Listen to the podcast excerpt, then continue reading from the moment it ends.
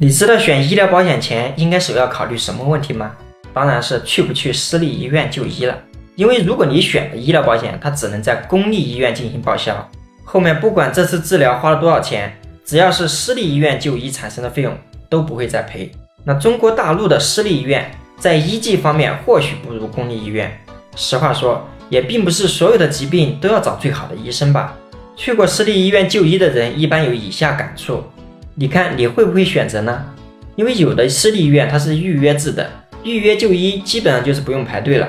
就算不是那种预约制的私立医院，一般由于私立医院它的收费比较高，或者是人们固有的一个观念影响，就医的人呢一般也不会很多，所以排队就很少了。第二，医生更在意与患者的交流，私立医院的医生除了病情，他也会关注患者的心理以及嘱咐注意事项这些。或许在人性方面让大家的感受更舒服一些。第三就是就医的环境，那一般私立医院它都配备单人病房或者一些套房，那有人戏称这堪比是一个星级酒店了。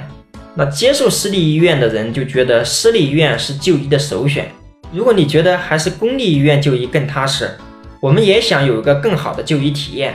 其实买了这种可以报销私立医院的医疗保险，我们也可以去公立医院的 VIP 部门。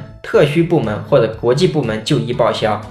那这里是自行说保险，让我们一起聊更真实的事，道更朴实的心，走更踏实的路。